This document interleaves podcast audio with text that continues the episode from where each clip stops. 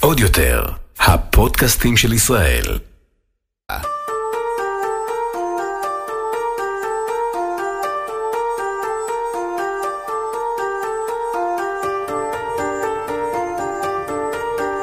אתם מאירי, הפליליסטית. שלום לכם, אנחנו בעוד פרק של הפליליסטית, והיום פרק על הפשע המושלם. כן, יש מושג כזה, פשע מושלם. זה, זה קרה לפני 18 שנה, בסוף השבוע של ה-19 ביולי 2002. אני זוכרת שהייתי בחופשת לידה, והבוס שלי מתקשר אליי ואומר לי, עדי, תעזבי את התינוק, בואי, יש עבודה. ואני אומרת לו, מה בלסי, מה עבודה? יש לי תינוק על הידיים, לא הולכת לשום מקום, תשכנע אותי, אם זה לא אה, משהו כמו אושן 11 או 12, אתה לא תוציא אותי מהבית. ואז הוא אומר לי, תקשיבי, עדי, אושן 11, זה כאן, ברחוב יהודה הלוי בתל אביב, בואי. יש אה, שוד כספות מטורף, אה, חבורת פורצים אה, נכנסה לבנק, ושדדה את הסניף. איך ששמעתי אושן 11, זרקתי את התינוק סתם. השארתי אותו אצל השכנה, נכנסתי לאוטו, אני חושבת שחמש דקות לקח לי לעשות את הכל, ותוך uh, 20 דקות הגעתי מהרצליה לרחוב יהודה הלוי בתל אביב, לסניף בנק דיסקונט, אני מגיעה למקום, אני פוגשת מהומה. זה נראה כמו פיגוע.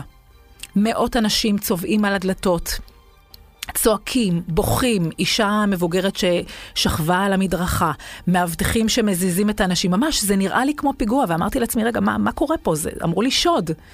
ואז אני מתחילה לחקור ולבדוק, ואני מגלה שחבורה של פורצים פרצה לחדר הכספות בבנק בצורה מאוד מאוד מתוחכמת, פרצה ל-451 כספות מבין 5,000 כספות, היו 5,000 כספות בבנק, והיא פרצה למספר כספות מאוד ספציפי ומאוד מדויק, שהיא ידעה בדיוק, כך זה נראה, לאן היא פורצת ולמה היא פורצת דווקא לשם. וחבורת הפורצים אה, גנבה אה, תכשיטים, כסף וכל מיני אה, דברים אה, יקרים בשווי של 25 מיליון דולר, ולא השאירה כלום, שום דבר.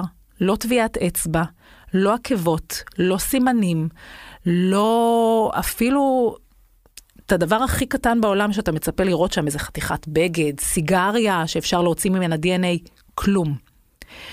וכשהחוקרים הגיעו למקום, הם גילו זירה מבולגנת, המון המון תכשיטים על הרצפה, מפוזרים. זאת אומרת שהשודדים לקחו רק את הדברים הכי הכי יקרים, הם לא רצו לקחת סיכון ולקחת איתם דברים שלא יהיה להם מקום שהם פחות יקרים ממה שהם רצו. היקף הנפגעים היה בלתי נתפס. מאות אנשים ששמו את כל החיים שלהם, את כל העולם שלהם בתוך הכספות. כסף, ירושות, שערות של אה, אה, ניצולי שואה, אה, מכתבים אישיים, היה גם כסף אבל גם המון רגש בתוך הכספות האלה, והכל קרס בבת אחת. וכשאני מתחילה לחקור, אני מגלה שאותה חבורה כנראה תכננה את השוד הזה הרבה מאוד זמן. הם כנראה במהלך כמה וכמה סופי שבוע אה, תכננו את הפריצה וחזרו עליה שוב ושוב. עוד פעם פרצו למקום ועוד פעם, עד שהם הצליחו לעשות את זה אה, בזמן אמת. ועד היום, 18 שנה עברו מאז אה, אירע השוד הזה, עד היום השוד הזה לא פוענח והשודדים לא נתפסו, והם מבלים להם אי שם אולי עם יגואר, אולי עם איזו דירת יוקרה, אה, אולי הם בכלל בחו"ל, עברו, אה, עזבו את הארץ. אבל מה שבטוח, שלא תפסו אותם עד היום. ואני אה, תמיד חשבתי לעצמי כפליליסטית, האם יכול בכלל להיות דבר כזה הפשע המושלם? כי בכל פשע שאתה מגלה, כל זירה שאני מגיעה אליה, אני תמיד מוצאת איזה משהו שבסוף אני רואה שהוא מוביל או לפושע, או לרוצח, או לשודד, או לאנס, משהו.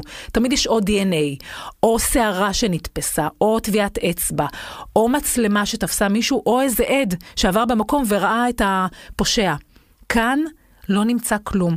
ולכן מבחינתי הסיפור הזה, שוד הכספות הגדול בסניף בנק דיסקונט ב-2002, ביולי 2002, הוא מבחינתי הפליליסטית הפשע המושלם, ואני, החלום שלי זה לנסות לפצח את זה, ואולי לגלות מי השודדים, ואולי אני אתפוס אותם.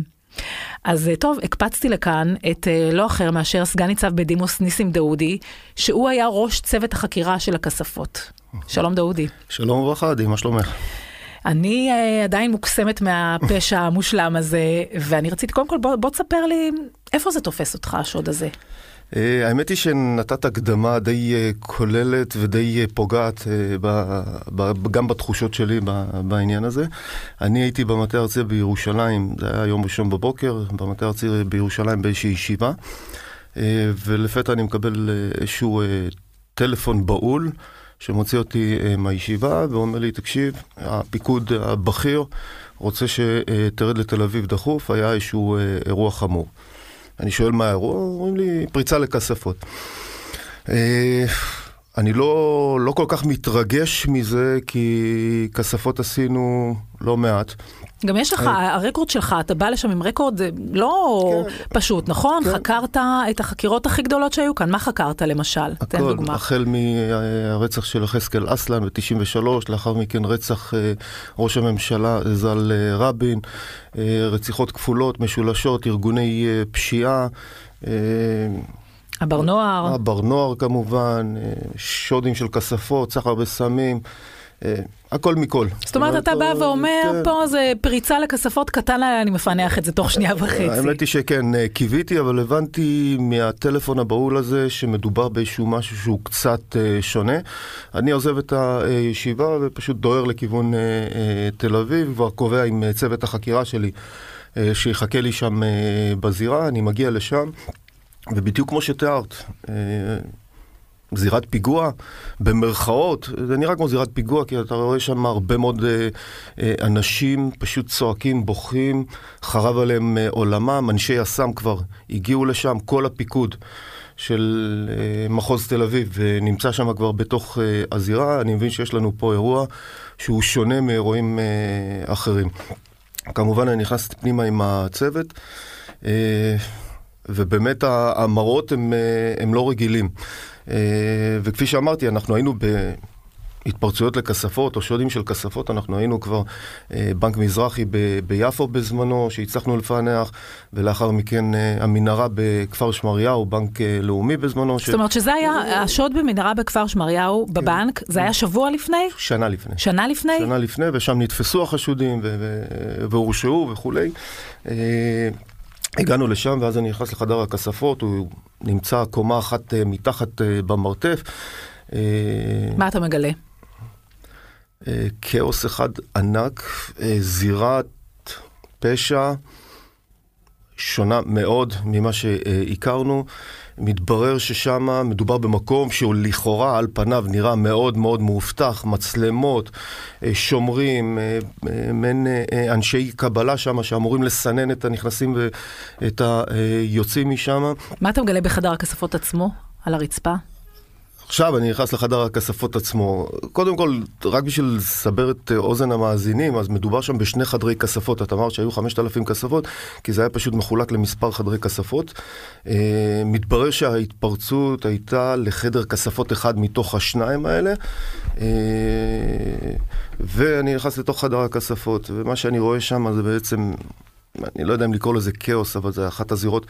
אה, של השודים או של ההתפרצויות, אה, אולי הכי, הכי קשה שהייתה שם, אנחנו רואים שם על הרצפה פשוט קר, דשא של מזומנים, תכשיטים. אה, אה, משכרות מכל מיני סוגים. מה למשל? פשוט אתה, אתה דור, הכל, הכל. זה שערות, וזה צמידים, וזה יהלומים, וזה דולרים, וזה כסף ישראלי וכסף זר אחר, ואתה רואה שם תמונות, ותמונות של ניצולי שואה, והכל בעצם, הכל מכל אתה רואה שם, הכל פשוט מפוזר שם, ואתה אומר, אוקיי, איפה אני מתחיל פה... בדבר הזה. אתה מבין קודם... באותו רגע, יש לך איזשהו חשד באותו רגע מי יכול לעשות דבר כזה? כי כחוקר מנוסה וותיק, בטח יש לך תרחישים, ההוא יכול לשדוד את זה, זה יכול להיות חבר לזה. כבר היה לך איזשהו מושג כללי? היה לי, הדבר היחיד שעלה לי בראש, מדובר פה במקצוענים. זאת אומרת, זה הדבר הראשון שקופץ אה, לראש, מדובר במקצוענים, בגלל המבנה של הבנק עצמו. המבנה של הבנק עצמו, גם כשאת... אתה נכנס אליו מההתחלה, מדובר במבנה שהוא מאוד מאוד מאובטח. עכשיו, אני כבר קיבלתי כבר למעלה רקע על כך שמדובר בבנק שהוא בין הבודדים שמחזיק 24 שעות שומרים. זאת אומרת, השומרים היו שם. מדובר בשתי אה, אה, חדרי כספות שהם מאוד מאוד מאובטחים היו. הם גם לא היו מה שנקרא בפרונט של הבנק, הם היו בחלק התחתון של הבנק, בתוך מרתף. צריך לעבור כברת דרך אה, אה, לא מעטה על מנת, אה, אה, על מנת להגיע אליו. זאת אומרת, עכשיו... ואז מה אתה מגלה בעצם? שמה? שהם אה, נכנסו דרך אה, צינורות האוורור. בשלב, בשלב, בשלב הזה אני עדיין לא מצליח לפענח. לוקח לי כמה ימים בשביל להגיע פחות או יותר לתוכנית שהם אה, הגו שם. אה, לאחר בעצם כל הרעש התקשורתי הראשוני, שכל פיקוד המחוז בעצם עוזב, ואז הוא משאיר לי את הזירה יחד עם צוות החקירה שלי, אנחנו נכנסים, מה שנקרא, לרחל בתך הקטנה, כדי לנסות להבין אה, מה קרה שם.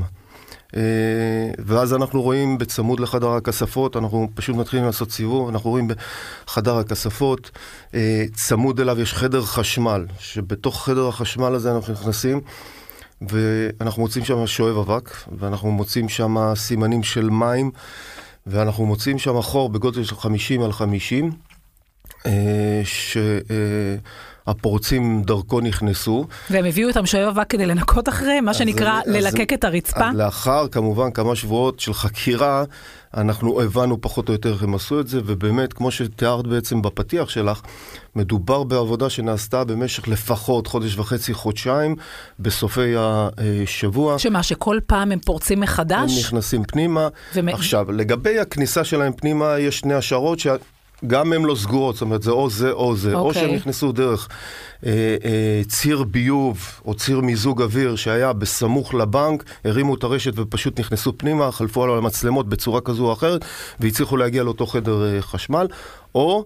שביום אה, שישי הם היו חלק מהלקוחות של הבנק, או אחד מהם היה חלק מלקוחות אה, אה, הבנק, ופשוט לקראת הסגירה הסתתר באותו חדר חשמל ונשאר שם עד בעצם שכל, ה, אה, שכל הבנק נסגר לחלוטין, ואז mm-hmm. הם התחילו לעבוד בשקט לאורך כל השבת. מה שבטוח שלפחות שישה או שבעה סופי שבוע הם עבדו במרץ. במהלך כל השבת כשהשומרים נמצאים uh, מעליהם, אזעקות מצפצפות אחת לכמה שעות. מה זאת אומרת? כתוצא... השומרים עומדים בחוץ, המאבטחים שומעים את האזעקות? הם לא בחוץ, הם בדיוק מעליהם, בקומה מעליהם, בלובי. אבל הם שומעים את האזעקה הם שומעים את האזעקות, אבל יורדים למטה, עושים איזשהו סיבוב די רשלני כזה.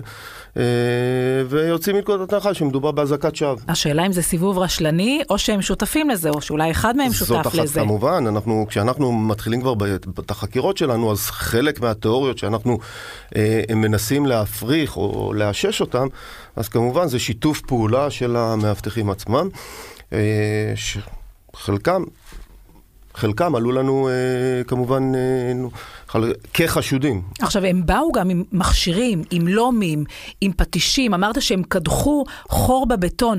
לא שומעים בחוץ את הקולות של הקדיחה, המאבטחים, העוברי אורח, אף אחד לא התקשר אליכם? מתברר, מתברר שלא.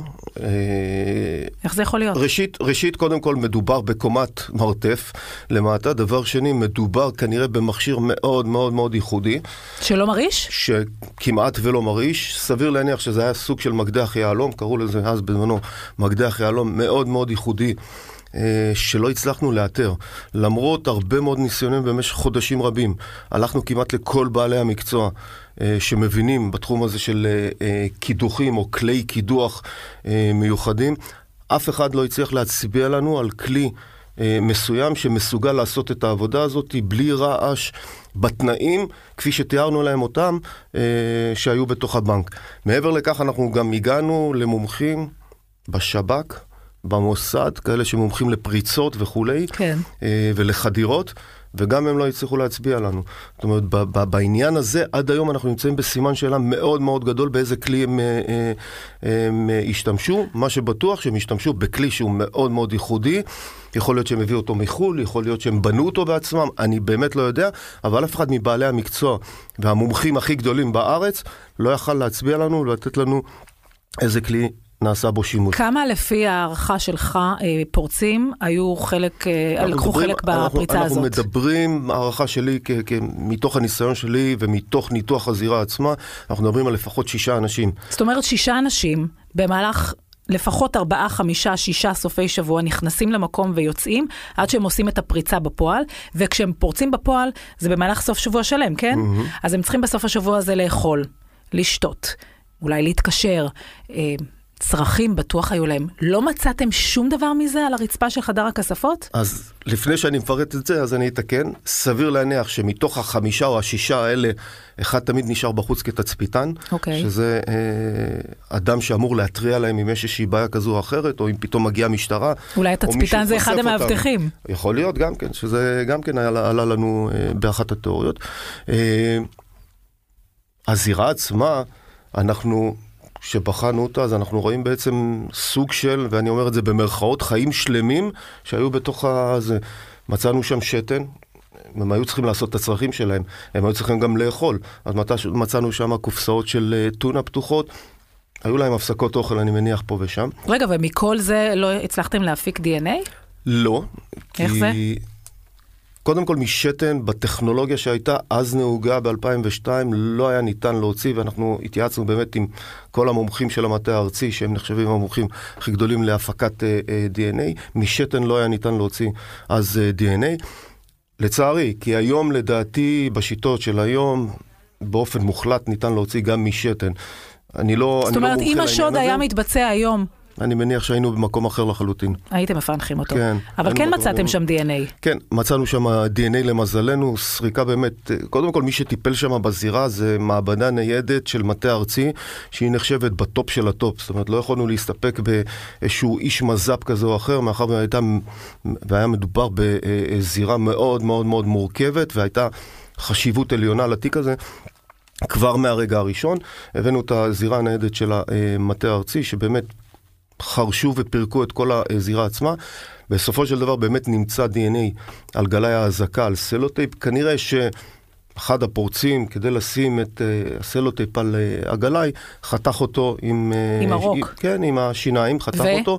ואז והצלחתם להתקדם עם ה-DNA הזה? ממש לא, לצערי. איך זה? אה, כי כשאתה מוצא DNA, אתה חייב להתאים אותו למי שנמצא בתוך המערכת שלך. הרי אין את ה-DNA של כל אזרחי ישראל, אה, אלא רק כאלה שהדגימה שלהם נמצאת בתוך המערכת במאגר. ומי שנמצא במאגר זה אותם אנשים שאו הסתבכו עם המשטרה, נפתח להם תיק פלילי, נלקח מהם DNA. שכבר יש את ה-DNA שלהם במאגר. ואז יש להם אותם בתוך המערכת. אז הוא לא במאגר. עד היום הוא לא במאגר. ת, תגיד, וכשחקרת את זה, חשבת או שמעת או בדקת על שוד כזה שקרה גם אה, בחו"ל? כן, בדקנו גם את זה, ניסינו מול uh, מטה ארצי שפנה לאינטרפול כדי לראות על שיטות עבודה uh, דומות. עדי, אני יכול לומר לך שלא חסכנו, לא בחו"ל ולא בארץ, איזושהי תיאוריה כזו או אחרת, או, או איזושהי נקודה שיכלה לקדם אותנו אה, אה, בתיק הזה. ואני יכול להגיד אולי לזכות המשטרה בעניין הזה, אני לא יודע אם היא מצטערת על זה או לא, אבל לזכות המשטרה שהיא לא חסרה בשום משאב. כמה אנשים חקרת, סך הכל? להערכתי, המינימום 2,000 איש, מה חיפשת שם? הכל. איפה? שיתופי פעולה של המאבטחים, של פקידי הבנק, של בעלי כספות, של אה, אה, עובדי תקשורת, של כל בעל מקצוע שנכנס לבנק, אם זה בשביל לעשות צבע, או לעשות תיקון חשמל, או לעשות תיקון אינסטלציה שם, שנה אחורה. זאת אומרת, גם עובדים נחקרו. גם עובדים נחקרו.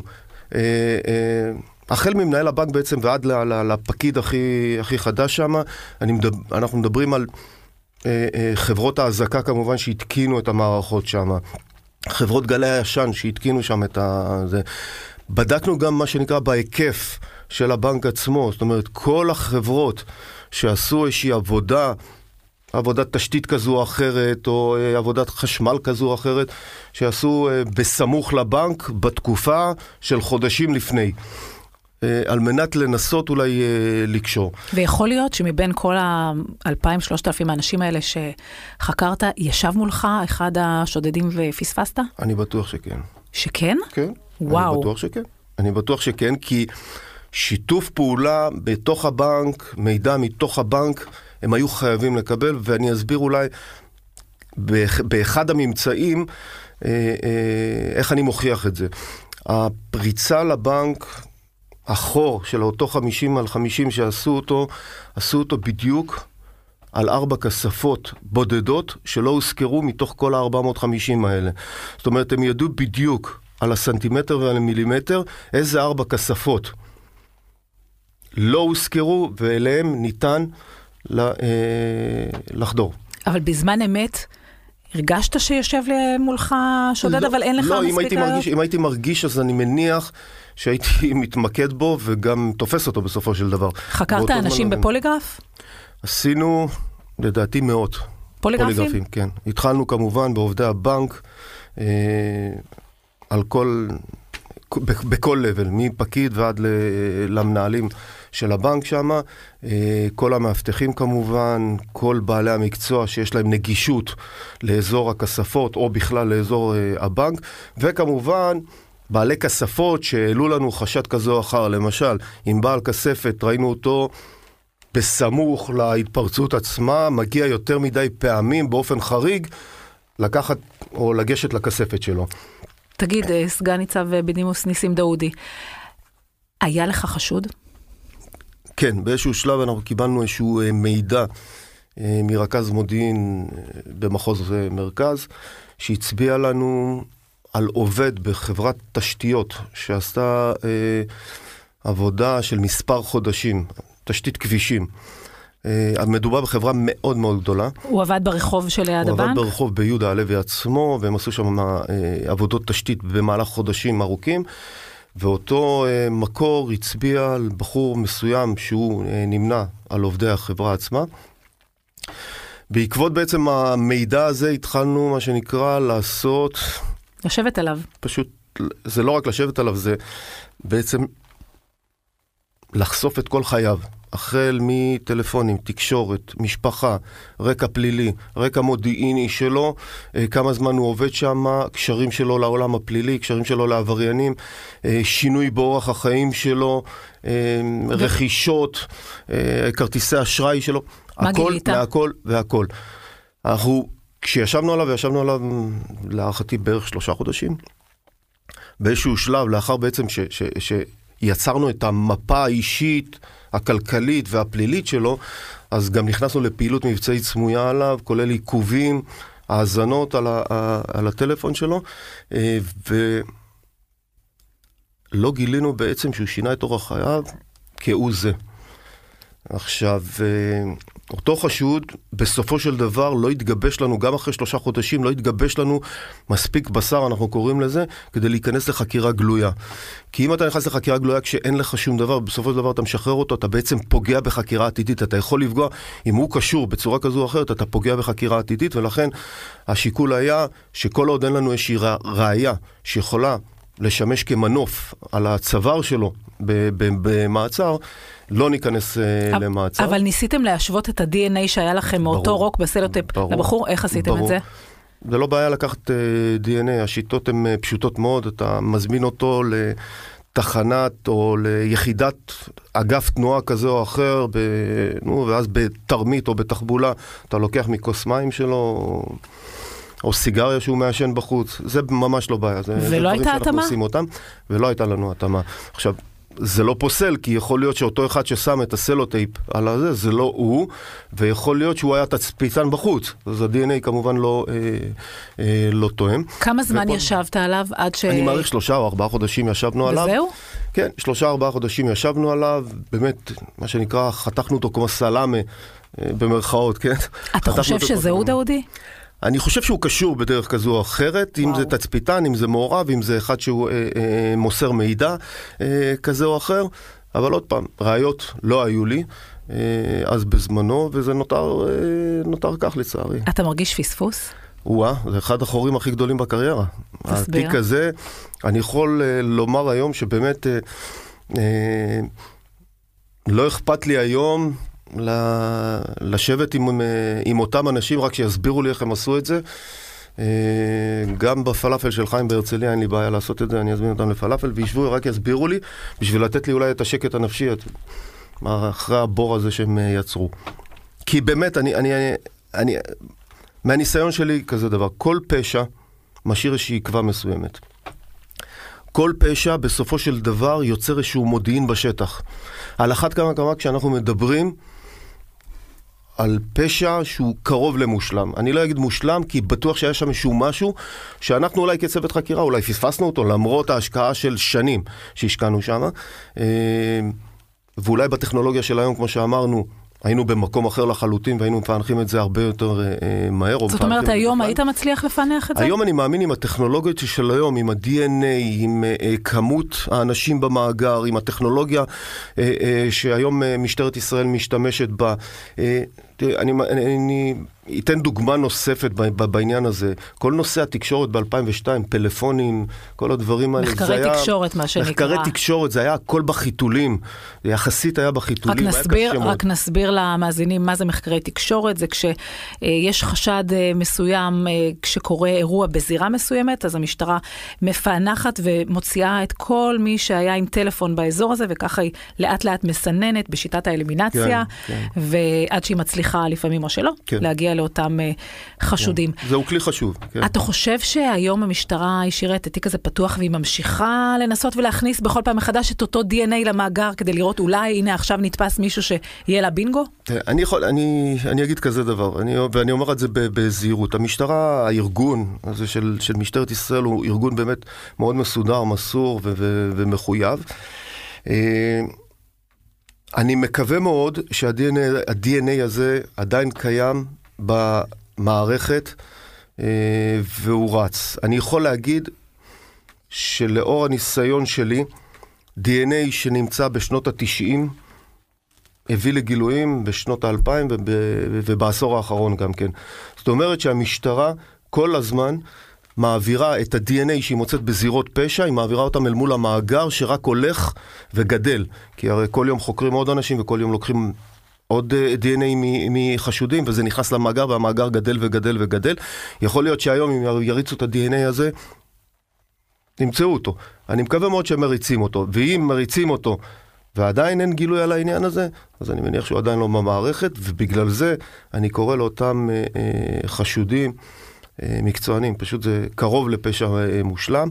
יכול להיות שזה העבירה האחרונה שהם עשו בחייהם, ומאז בעצם הם החליטו להתנתק, כי עם כמות כזו של כסף אולי גם אני הייתי מתנתק. יכול להיות שזאת העבירה הראשונה שלהם? יכול להיות גם שזו העבירה הראשונה וואלה, שלהם. וואלה, עבירה כן. ראשונה וכבר פשע כן. כזה מושלם? כן. בלי להשאיר שום סימנים? איך זה יכול להיות? יכול להיות, יכול להיות, תקשיבי, אה, קראת לזה בהתחלה בפתיח ה-Ocean 11, אז זה, זה, זה קרוב, את יודעת, אם אני נזכר בסרט וב, ובתוכן שלו שם, אז אה, זה יכול להיות אה, קרוב ל... תראה, אני תמיד, הזה. לאורך השנים, כשראיתי וחקרתי ותחקרתי כל מיני זירות, תמיד חשבתי שכדי להגיע למצב של פשע מושלם, צריך קודם כל לבצע את הפשע לבד. כי ברגע שיש יותר מבן אדם אחד, mm-hmm. אז כבר זה לא סוד. זאת אומרת, אה, ההוא מספר לזה, זה מתרברב, זה גם סוג כזה של אנשים, עבריינים, בוא, עבריינים זה לא אנשים שלוקחים את הכסף והולכים הביתה ונגמר הסיפור והם מפרנסים את המשפחה, זה אנשים שרוצים להראות שהם הצליחו, שרוצים להתרברב, שרוצים לנפנף בכסף, זה אנשים שהם שופוני. איך זה יכול להיות ש-18 שנה חבורת אנשים הרוויחה, עשתה במכה, 25 מיליון דולר, והכל נעלם, איפה הכסף? זה מה שייחודי אה, בקבוצה הזאת, בקבוצת הפושעים הזאת. אה, כמו שאמרת, ואת צודקת לחלוטין, ואת מכירה את עולם הפשע לא פחות ממני, אה, עבריינים נוהגים או לשנות את אורחות חייהם, או לדבר, או לשתף, ולכן ה- ה- המודיעין מדבר עם המשטרה, ולמשטרת ישראל יש מודיעין, ואני אגיד פה איזשהו משהו שהוא לא אמפירי, אבל הוא, הוא קרוב מאוד למדויק. משטרת ישראל יודעת בערך 80-85% מי המבצעים של הפשעים במדינת ישראל, ברמה המודיעינית. אני מדבר על הפשעים היותר גדולים, כן? Uh, העניין הוא שזה ברמה המודיעינית ולא ברמה הראייתית, ולבית המשפט כמובן אנחנו צריכים להביא ראיות ולא מודיעין. במקרה הזה, וזה אולי אחד הדברים הייחודיים בקבוצה הזאת שעשתה את, ה, אה, את השוד. אין למעט אותו מודיעין שדיברנו על אותו בחור, לא היה פיסת מודיעין אחת שיצא לשטח. אבל מעבר למודיעין, הרי הם, הם גנבו תכשיטים. Mm-hmm. הם גנבו אולי בדרך גם מכתבים, שערות, חפצים, כסף. שום דבר לא היה מסומן, שום דבר לא נמצא אצל מישהו ודרכו ניסיתם להגיע הלאה ולעלות בעצם למסלול הזה, דרך העקבות של התכשיט, לא. של הכסף, כלום? ממש לא. אה, אז אמרנו, בתחילת השיחה אמרנו שניסינו גם להתחקות אחרי שינוי באורחות חיים של עבריינים כאלה ואחרים, או של אזרחים פתאום, לא רק אה, עבריינים, אלא בכלל אנשים ששינו את אורחות חייהם, ולא הצלחנו.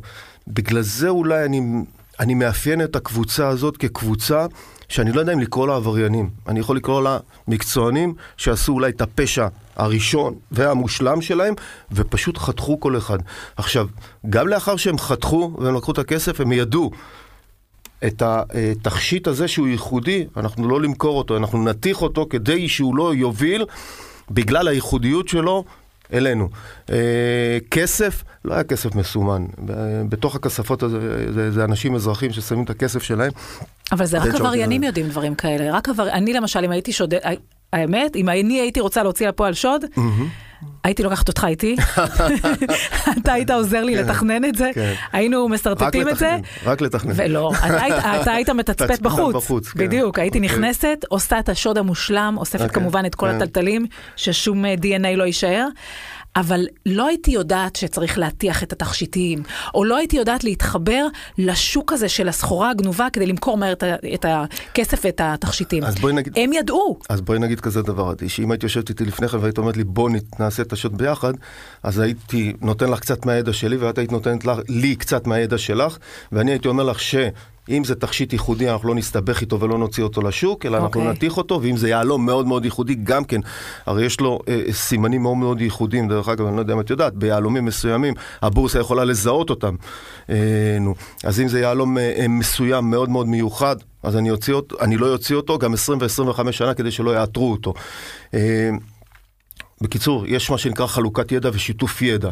ואם צריך ללמוד, אז גם יושבים, היום בכלל, היום בכלל יש אינטרנט, אז את יכולה לשבת ולקרוא על פשעים מכאן להודעה חדשה, וללמוד בעצם מכל פשע ופשע, איפה הם עשו את הטעות שלהם, ומזה אה, להימנע. הדברים האלה זה לא בעיה ללמוד אותם. היום כל ילד אה, בן 16 נכנס לאינטרנט ורוצה ללמוד על פשעים, זה באמת אה, לא בעיה. תגיד, באושן 11 או ב-12, mm-hmm. לא זוכרת איזה מהם זה היה, כשהם סיימו את השוד, הם לקחו את הכסף, mm-hmm. ואחד ראית אותו טס לחופש, אחד קנה יאכטה, אחד קנה מכונית, אחד קנה בית.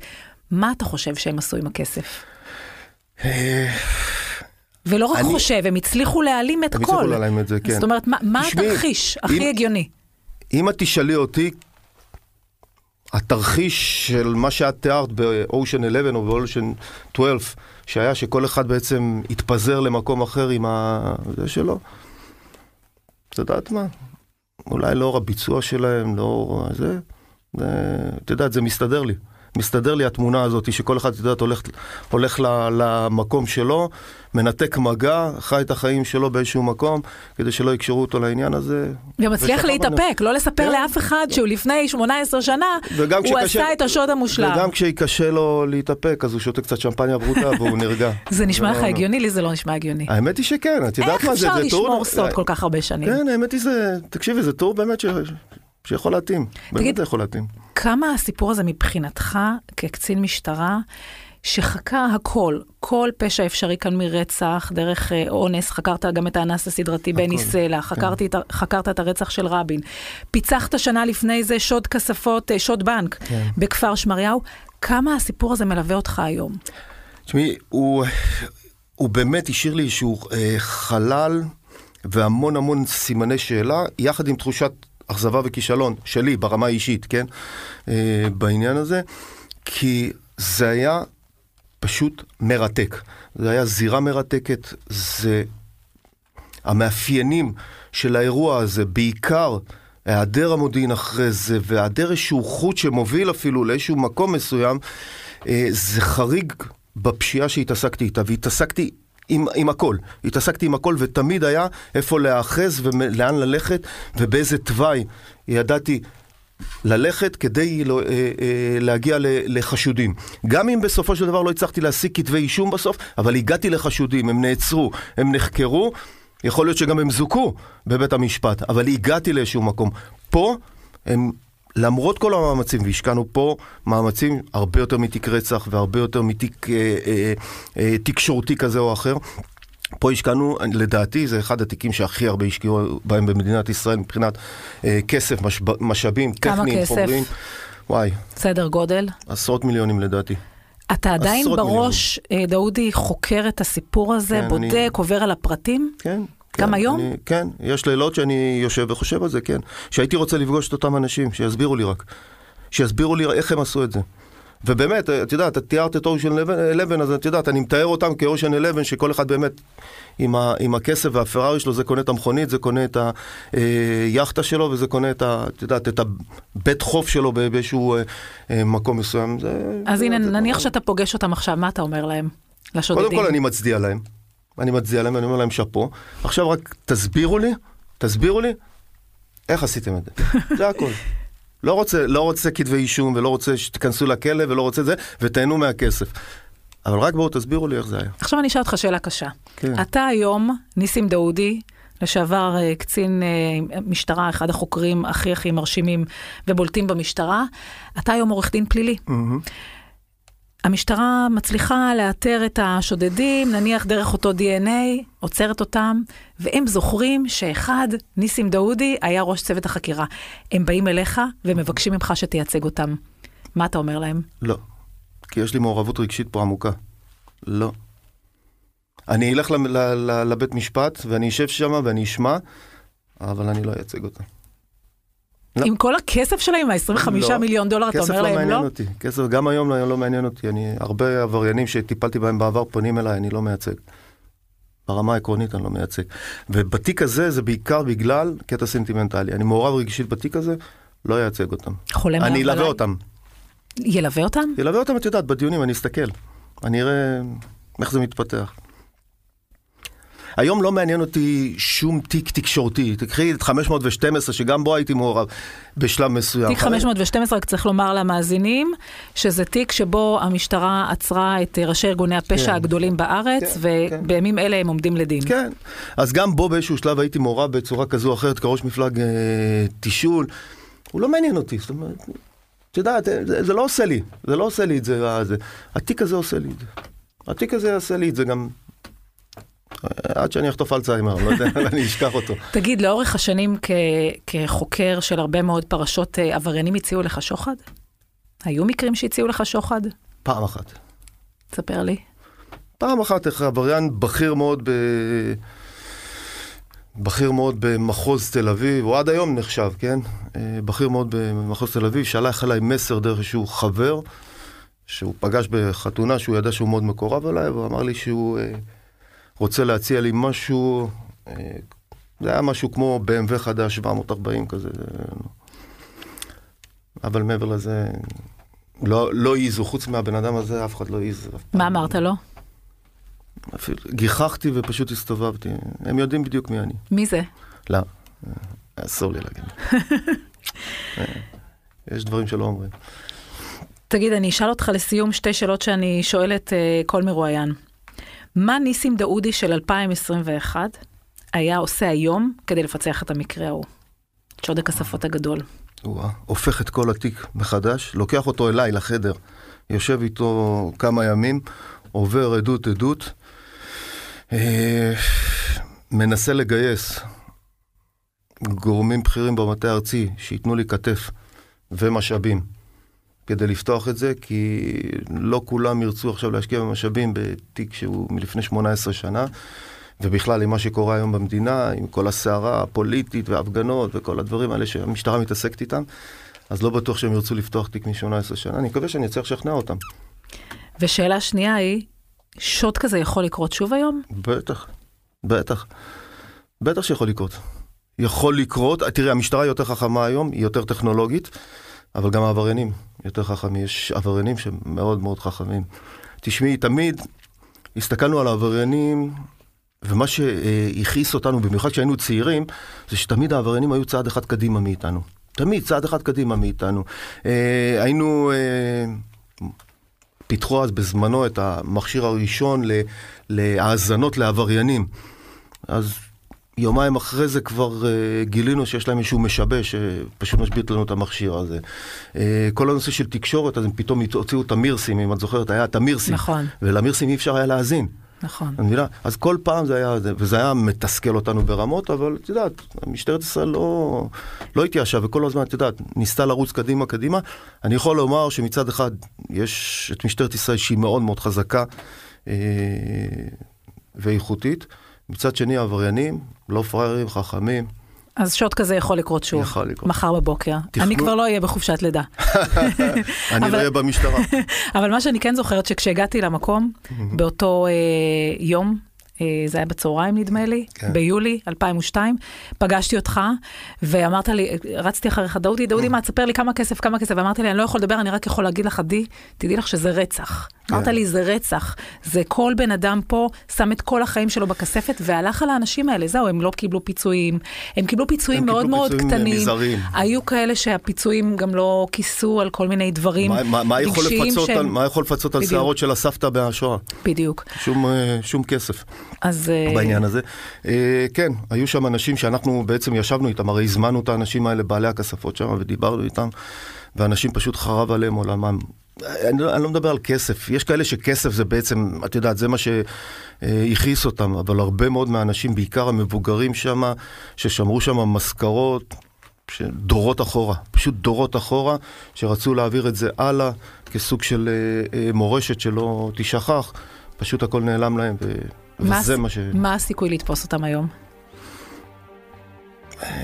אני לא יודע, משטרת ישראל היום לא משקיעה את המשאבים בתיק הזה, לדעתי, אלא, אני יכול להגיד דבר אחד, אם יבוא איזשהו מידע מאוד קונקרטי, מאוד ספציפי לגבי השוד הזה, אז אולי משטרת ישראל, מה שנקרא, תציף את זה, כי לדעתי זה עדיין יושב פה במחסנים במחוז תל אביב, זה לא... או לא... שהבחור עם התביעת DNA ייצר על משהו DNA, אחר, ואז יהיה בינגו. יקפוץ, כן. אבל אני אגיד הוא לך, מה? אני, לי יש אומץ להגיד, נו. הסיכוי הוא 0.000, הם כבר לא כאן, כן. הם כבר לא בארץ.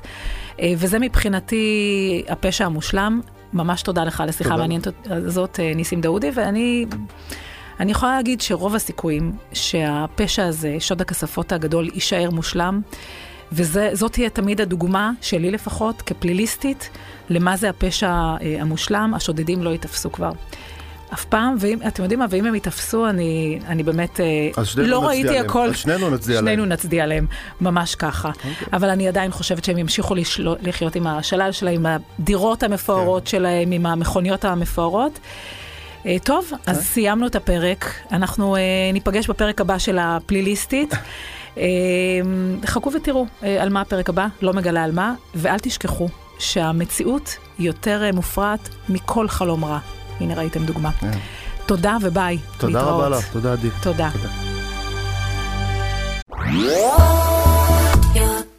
עוד יותר, הפודקאסטים של ישראל.